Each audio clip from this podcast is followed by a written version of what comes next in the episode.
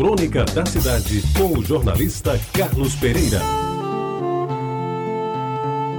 Amigos ouvintes da Ratabajara, hoje eu lhes falo sobre a menina, a bola e o bonde. O fato ocorreu nos anos 40, tempo em que os bondes da empresa de tração Luz e Força, ETLF, transportavam quase todos os passageiros da cidade, ressalvo alguns que tinham automóvel, muito raros, e os que podiam pagar um carro de praça, nome que se dava aos táxis de hoje.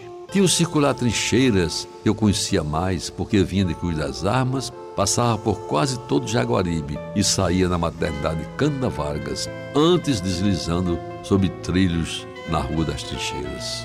Mas o que me vem agora à memória é a menina jogando bola no jardim de sua casa, na Floriano Peixoto, com colegas na mais absoluta alegria de crianças, no bairro mais festejado da cidade depois do centro naquela época. Eis que a bola de borracha escapou das mãos dela e vai cair na rua. Ela, na sua simplicidade infantil, corre desabrida em busca do brinquedo, sem prestar atenção ao bonde que vinha na velocidade normal, no trecho em que não havia paradas obrigatórias. E o que ocorreu não podia ser pior.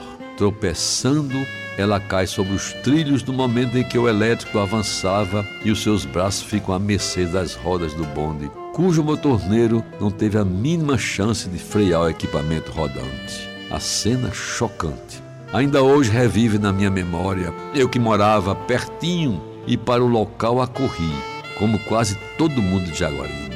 Parentes, curiosos e enfermeiros socorrendo a menina colocada na ambulância do hospital do pronto-socorro o sangue escorrendo pelo corpo e os braços decepados. A mostra de quantos tinham coragem de vê-los inertes, como se fossem de boneca, separados do corpo por afiada serra. Meus amigos, era o cair de uma tarde de sol, numa rua da mais movimentadas do bairro, em que a alegria da criançada se transformou numa choradeira geral. Adultos e meninos, conhecidos ou até desconhecidos, derramavam lágrimas sinceras e tentavam a todo custo consolar a família da inditosa menina, de cuja saúde quase todos duvidavam se poderia sobreviver a tão lamentável e gravíssimo acidente. Nos dias e semanas seguintes, foram muitas romarias à casa da menina, que depois dos primeiros cuidados deixou o leito do que se chamava HPS, Hospital de Pronto Socorro, que ficava ali na Visconde de Pelotas, e foi convalescer em sua residência, contando com detalhes a quem a indagava como aconteceu o fato e dizia da sua esperança de ter uma vida normal, embora sem os braços.